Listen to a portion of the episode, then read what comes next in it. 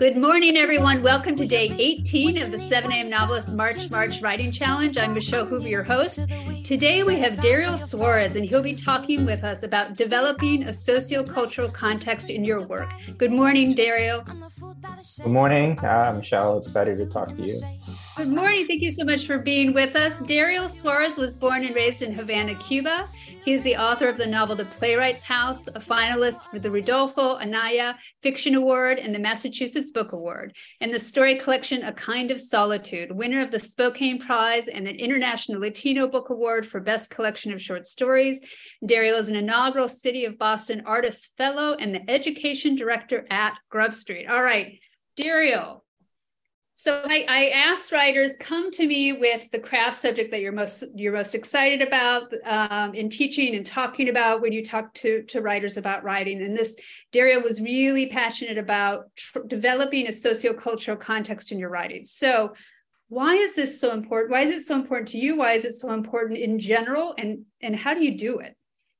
Yeah, thank you. I think for me, what's funny is I'm aware that the term itself, sociocultural context sounds very serious, or it can sound very serious. And I also think that it often sounds to folks, and to me as well, as almost like an external thing that you like bring to your writing or something that's like an add-on, right? You have like, writing is often about character, about conflict, about these things that we sort of ground ourselves in. But I've tried to sort of bring myself to a place where I don't think of social cultural context as an add-on, but something that is pretty much in every work, whether we think of it consciously or not. And so to me, what it means is however you use place, time, it could be the identity of your characters, it could, all the decisions that you make in your writing, whatever it is, you are basically giving them something that is attached to something else. Meaning, once you decide on the identity of a character, there's a lot of possibilities that you can explore just based off that identity. The same with place, the same when the story's set or piece of writing is set. And oftentimes what I try to do in conceiving a story, whether you're planning it or whether you're drafting it or just exploring your writing, is to think of social cultural context as opportunity for exploration, for conflict, for layering. So it could be what your character does for a living. It could be, that is attached to a world, right? To whatever world you're creating. I mean, if it's like a sci-fi world, there are always things that are attached to each other. So the person attached to their surroundings. And what that does for me is it allows me to sort of keep asking these kinds of questions of, okay, if I choose this place, what is it about this place in relationship to the characters that is interesting to me and that really matters? Are there historical things that I want to explore? Is there a particular time that is set in that I wanted to set it in for concrete reasons? Do I need to go and do some research? And oftentimes the answer is yes to some of these things. And I think instead of thinking of it as extra work, or maybe a rabbit hole that might not lead anywhere, I think of it as an opportunity to really expand the life of a character. And a lot of what you are going to think about and look for may not end up in the work itself. You're not going to have to, oftentimes people think of context as just these like tidbits that you add, or these paragraphs of context or these explanations, which, in a novel as an example, that can be the case, or a nonfiction book. But it doesn't always have to be that. Again, it could just be that decision you're making about what the character does for a living and how it attaches to the main plot or to their conflict or to, what they're after, et cetera. So I think just being conscious that society and culture, however we think of those things, actually impact who our characters are, the place that they live, and to instead of keep it the lens narrow, because I think when we write, oftentimes we are, for the most part, often in a more narrow space, especially if character is sort of the lens.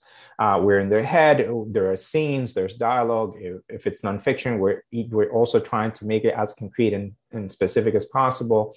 But just having those other things can allow you to bring them in through the dialogue or even through some of the scenes in ways that are interesting. So I just think of it as not keeping the story always in a narrow space, even if it feels that way, even if you're in scene in the moment, there are all these other elements that could be at play that you could take advantage of, but you need to consciously, I think, go after them and at least ask the question, you know, have I interrogated? And I've often read books that are really fascinating and character driven that could have used more layering, that could have used a more expansive approach. I think could have taken more risks.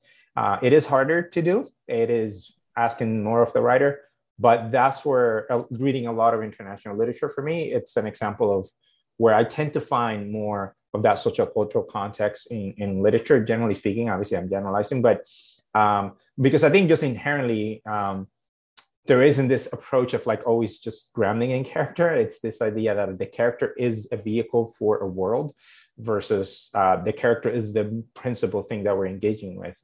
So anyway, I know that I've said a few things, but that's kind of the way that I think about it. It's just inherent in the work, whether we are thinking of it or not. And even if it's not on the page, or even if you hadn't included or you didn't even think about it, some readers might actually have certain questions about things that you could have done, you know, to make the story more exciting, or to make the narrative more engaging or more ambitious, more expansive, and things like that. So anyway, that's a way that I try to approach my work. Yeah, and I think it's important you say like it's already innate, it's already there.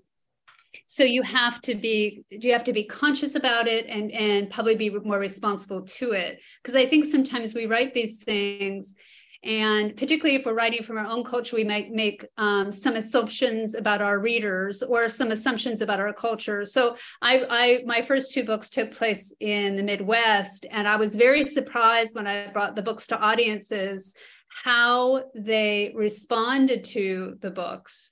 And in both books, they thought my characters were just, you know, awash in you know, poverty and misery. And I'm like, no, that's kind of the way everyone lived back then.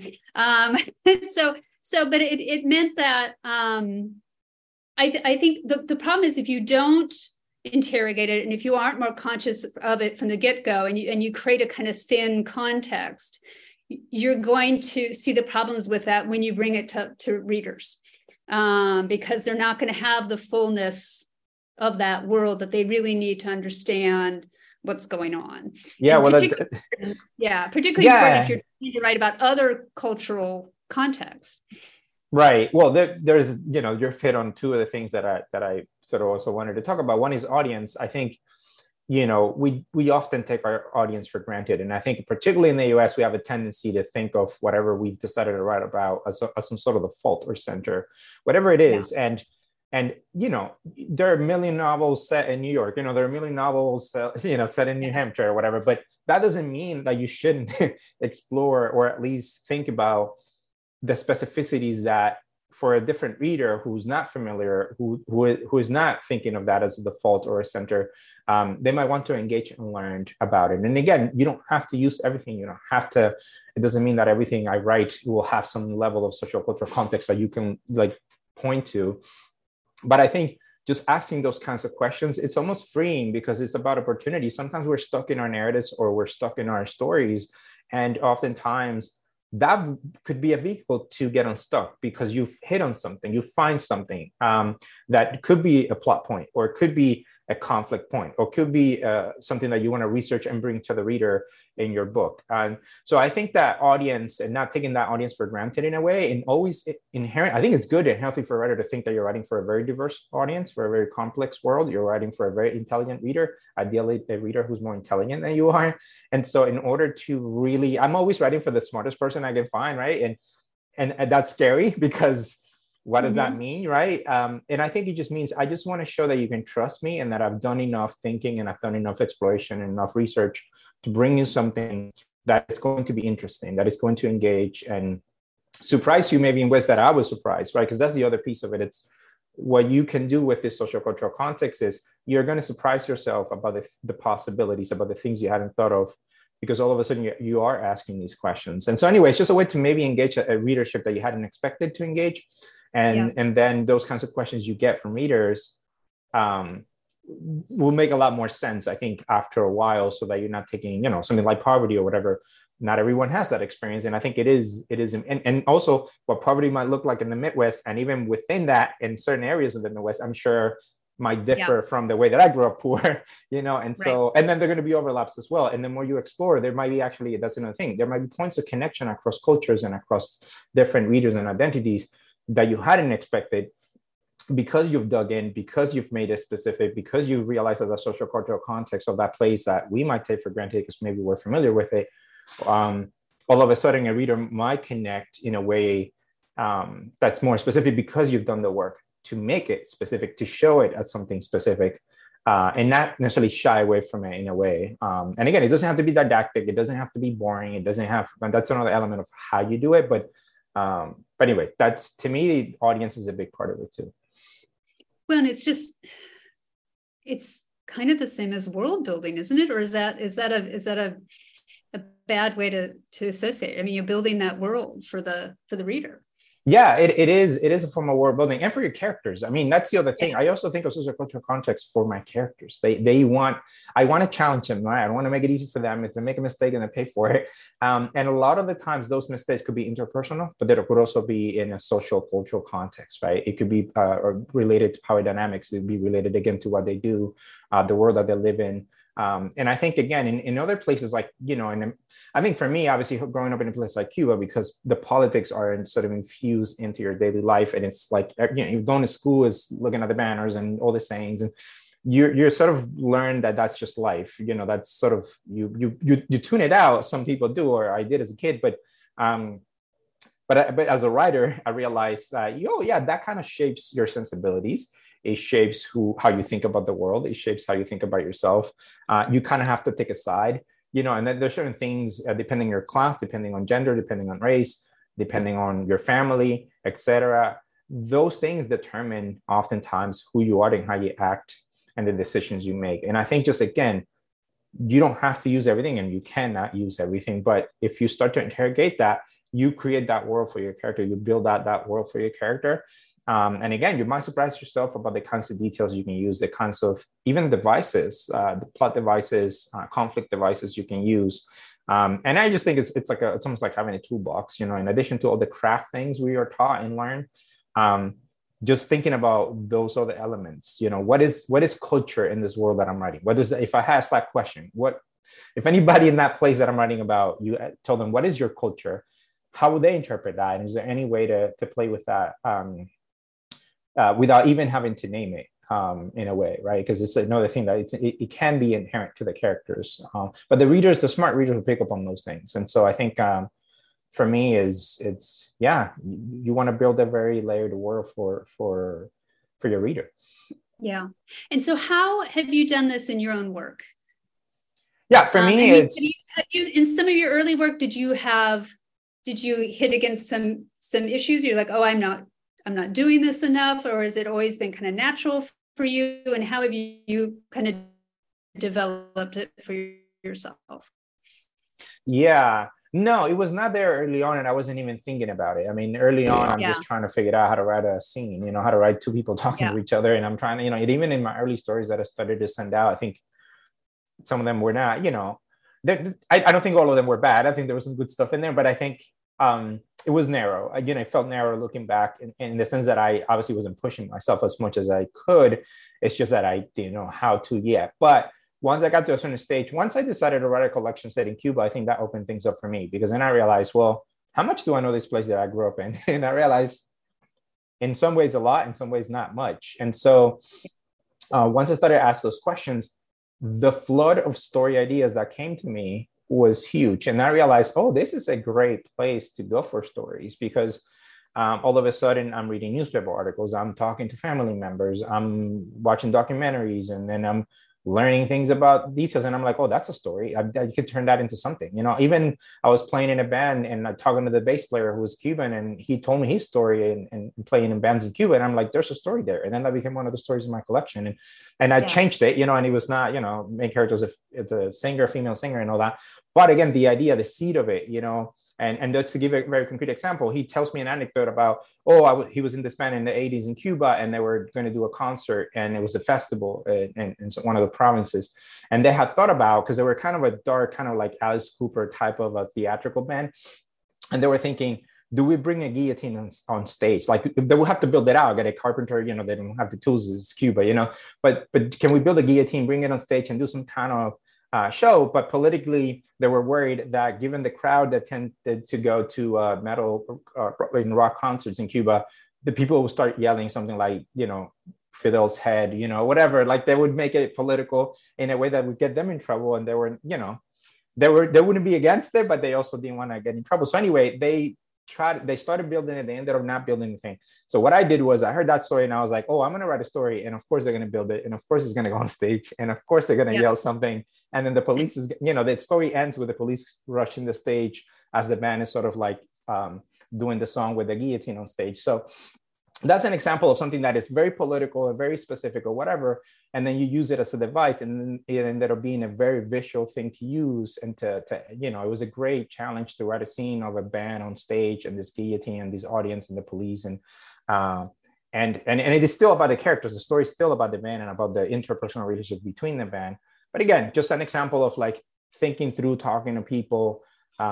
It just opens up the ideas for you. And I still have a lot more to write. But that's kind of the way that I've approached it. It's just, I'm just incredibly and endlessly curious about the people and the places that I'm writing about. So it's not enough for me to think about a relationship or, you know, or a connection between family, or I'm always thinking about that plus four other things. And the four other things often have to do with the place that I've chosen. And Cuba is such a, you know, you say Cuba is a broad thing, but within Cuba, there's a million different places that would have a million different stories and differences between those people. So, so anyway, that's an example of something that, like, does an anecdote turn into it actually ended up being a 40-page story. So yeah. And this is important for writers who might just assume that people know the context that they're writing from, which can be very, very dangerous. And again, in my own work, I've always kind of resisted those kinds of assumptions or naming of places or naming of streets and assuming that my reader will be conscious of them or know them. I think some writers on the East Coast, particularly if you're in New York, go, everyone knows that street. Well, not if they live in the Philippines, you know. So making sure that context and that world is innate in the book. It's actually within the book. The book carries it and carries the atmosphere and environment of that, and that you're responsible for that has always been important to my own work. Well, what about for writers who, let's see if I can articulate this correctly, who might be pressured in their writing classes or with editors and something to, oh, you need to explain this world more, or we don't get this world, or that sort of thing, because there can be an assumption by some writers that they're supposed to be your reader and they don't get it. And so you have to explain it. I mean, is that, how do you negotiate that? Because you can choose your reader, right? And you can be like, well, you're not my reader. Yeah, I think it depends on, I think at that point, what you want to do is it's sort of an exercise of the whys. I call it the whys. Like, why do I need to explain it, right? What's missing? It's a confusing, right? And if it is confusing, what about it is confusing? So are there gaps? Are there things that leaps that the reader is not be able to connect? Because you're not going to have everything on the page, obviously.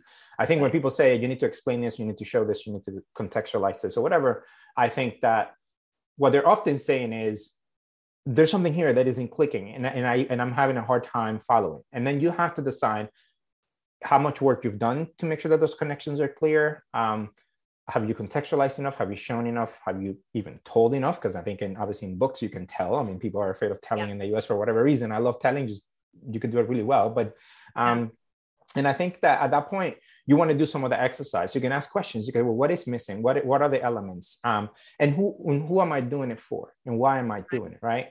And I think in a way, you know, what you don't want to do is pander. I mean, you don't want to explain, like, I'm not going to explain the history of Cuba. I'm not going to explain to everybody what, like, a cultural house is in Cuba. But what I can do is, if I choose to include, well, in Cuba, we call it a cultural house or Casa de la Cultura, I need to contextualize it in the story in a way where it's not going to confuse my reader, because my reader is sitting the whole time there thinking, what the hell is a cultural house? You know, they're not going to be able to get through the piece. I don't need to give them the whole story of what it is, or do this arbitrary, like very unartistic of like a cultural house, you know, or have a character explain it in dialogue. But what I can do is just show you what people do in there. You know, if I'm going to use it, like use it. And so to me, that's another way where you can sort of invite the reader in across cultures and across, you know, and like you said, like not take things for granted and not assume everybody knows. Yeah. Well, again, what you don't want to do is do it to make the reader lazy in a way. You also don't want to give them everything. So it's a push and pull sometimes. I mean, there are times in which I felt like I don't necessarily need to contextualize or translate or explain something because it is in the context and it is already there, and a smart reader will pick up on it. And it's not a game for me. I'm just like, it's just unartistic to try to explain it. I see people translate what they write all the time in fiction, and I'm like, that's terrible because the prose just goes to. So anyway, that is the idea. The idea is if you do that work beforehand, those questions will probably not be, you won't encounter them as much from a reader.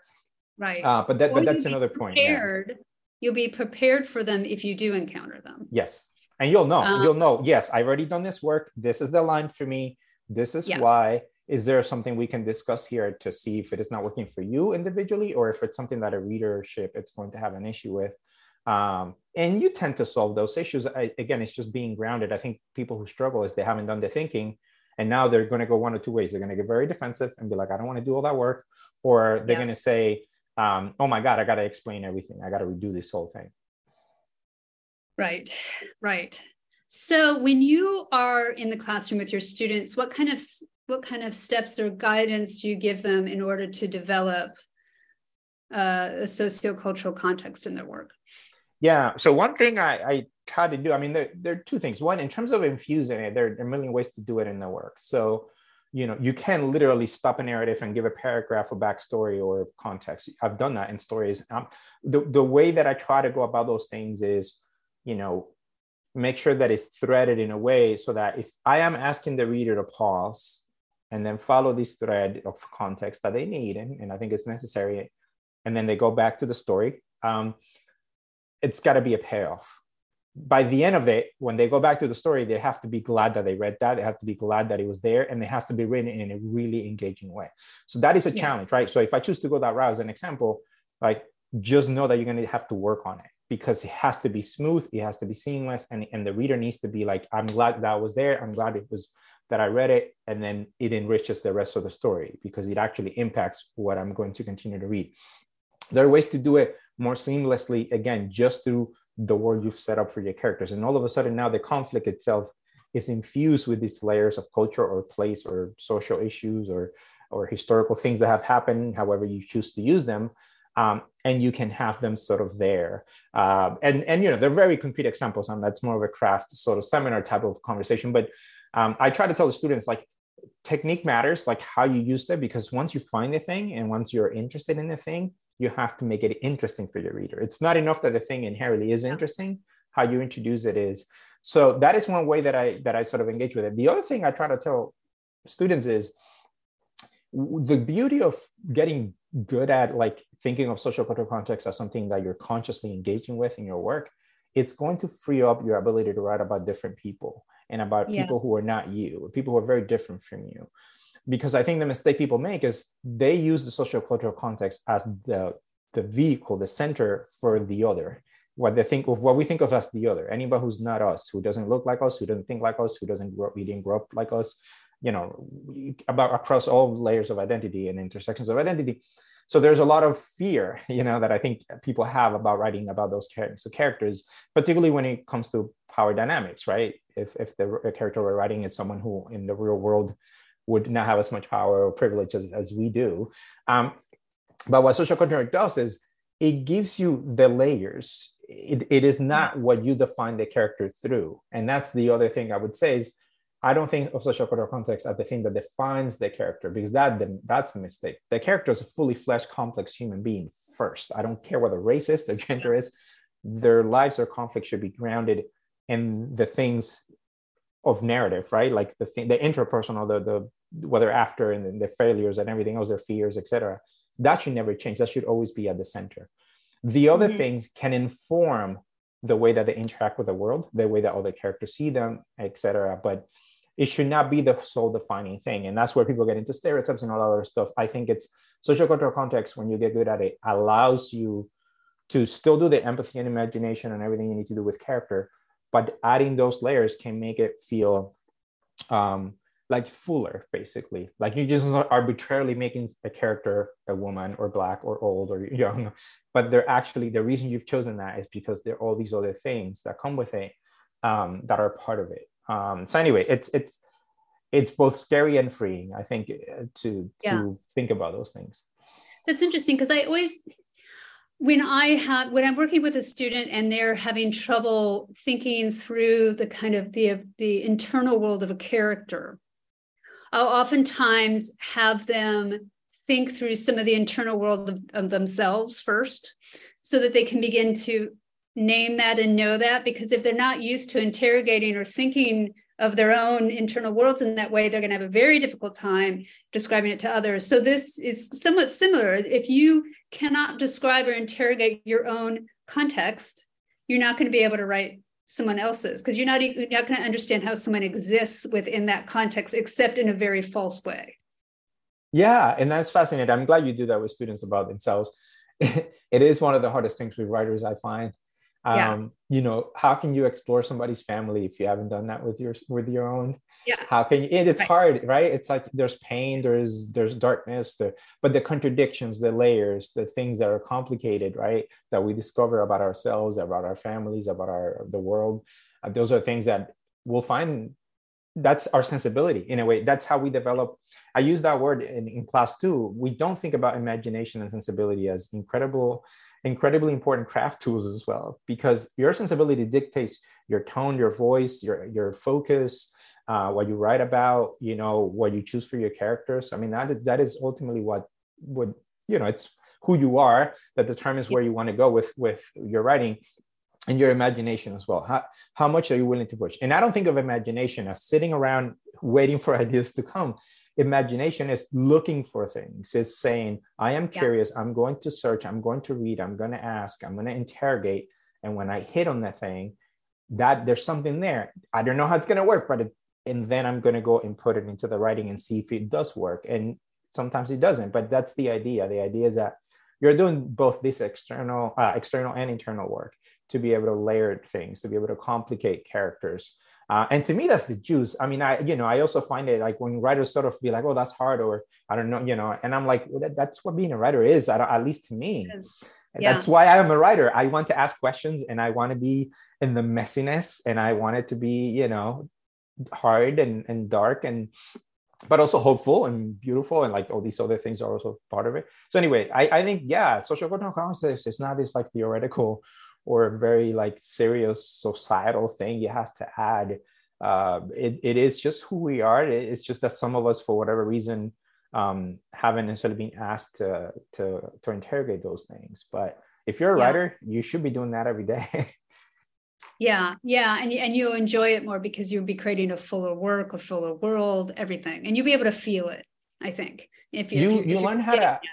More than understanding the world better or even yourself better, that hopefully is a side effect. I actually think it allows you to ask better questions. I think you get better at asking questions because there are certain things you already have figured out or at least learn or at least accept it for yourself. So the more you interrogate, the more the question is a lot deeper. It's what I tell students, don't go with the first thing. Like, you know, the first thing, I mean, you can have it, but oftentimes it's not the best thing, right? When you read a draft and you realize, this is superficial, or this isn't complicated, or it's often that you just went with the first thing that came to mind. And I'm like, yeah, you could do that in a draft, but writing is, you gotta, you know, by the time you get through the fifth thing, and then out of the five, three of them are in the story, you know, and that is where you are. And I think asking questions is something that writers have to be really good at, because you have to ask questions of your characters, of your plot, of yourself, of the conflict, and then also the what if. I like the why this, why that, and then what if, okay, that's great. That's a great plot point. But what if I also added this other thing, or I also complicated it in this way, or this other character did this thing. And now my character has to contend with that. So anyway, those are the things that I think are important for writers. And sociocultural context is something where it's the place where asking questions, it really, the kinds of questions you ask really will dictate what you end up using. Great, great, fantastic. We're going to have to go. This was, I love this. This is so good. Thank you so much, Dariel. You can find our full March Writing Challenge schedule on our Substack page at 7amnovelist.substack.com. You can subscribe there for updates. And if you want to join our daily webinars in March, email me at 7amnovelist.substack.com. You can also find the podcast version of these webinars on Spotify, Apple, and other podcast platforms. And if you really like what we're doing, please follow, rate, and review our podcast so that other people can find us. All right, Dariel, are you going to be able to get some writing done today? Yes, I'm planning. I have a scene in my novel that's kicking my butt, and I'm going to go confront it and see who wins. Exactly. All right. Good luck with that, and thank you, everyone. Let's get you back to your writing chairs. Happy writing.